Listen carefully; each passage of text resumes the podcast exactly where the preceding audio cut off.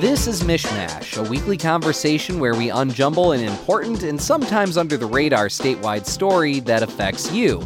I'm Jake Neher. And I'm Cheyna Roth. 4 billion with a B dollars, objectively quite a bit of money.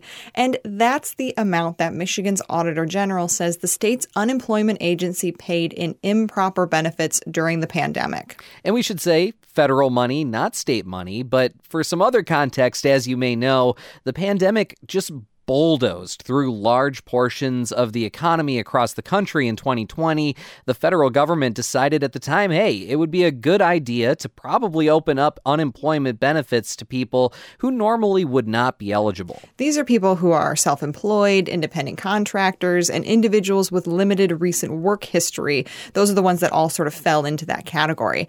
Now, under this new program, they could get up to 50 weeks of unemployment benefits paid for with federal CARES Act money.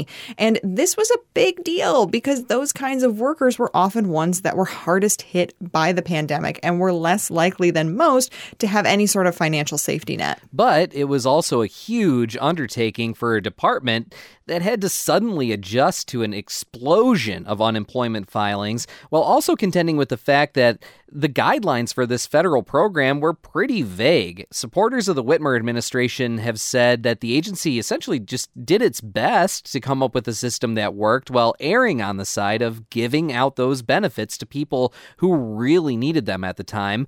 Critics, however, have said for months that the agency just ignored federal guidance. At one point, the agency actually had to ask thousands of recipients to reapply for the benefits that they were already receiving, which caused a lot of confusion and a lot of controversy.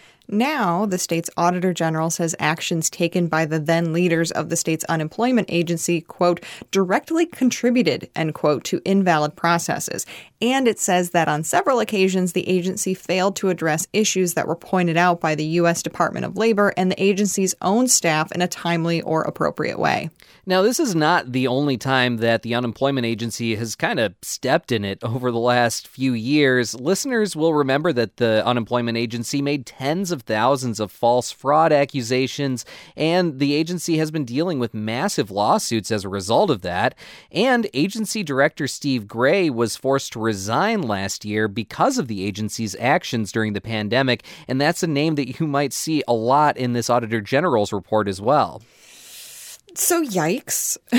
but the unemployment agency isn't the only one under fire in this story. The Auditor General's office has also been taking heat lately for trying to audit county clerk operations and local election results in the 2020 election. Attorney General Dana Nessel had to issue an opinion in August saying that the Auditor General has no legal authority to conduct post election audits. So, this is all just to say you're going to hear a lot of political spin around this, but it is an unusually forceful audit that puts a lot of blame on current and former unemployment officials, I think it's safe to say that Republican leaders in the legislature will be looking more into this.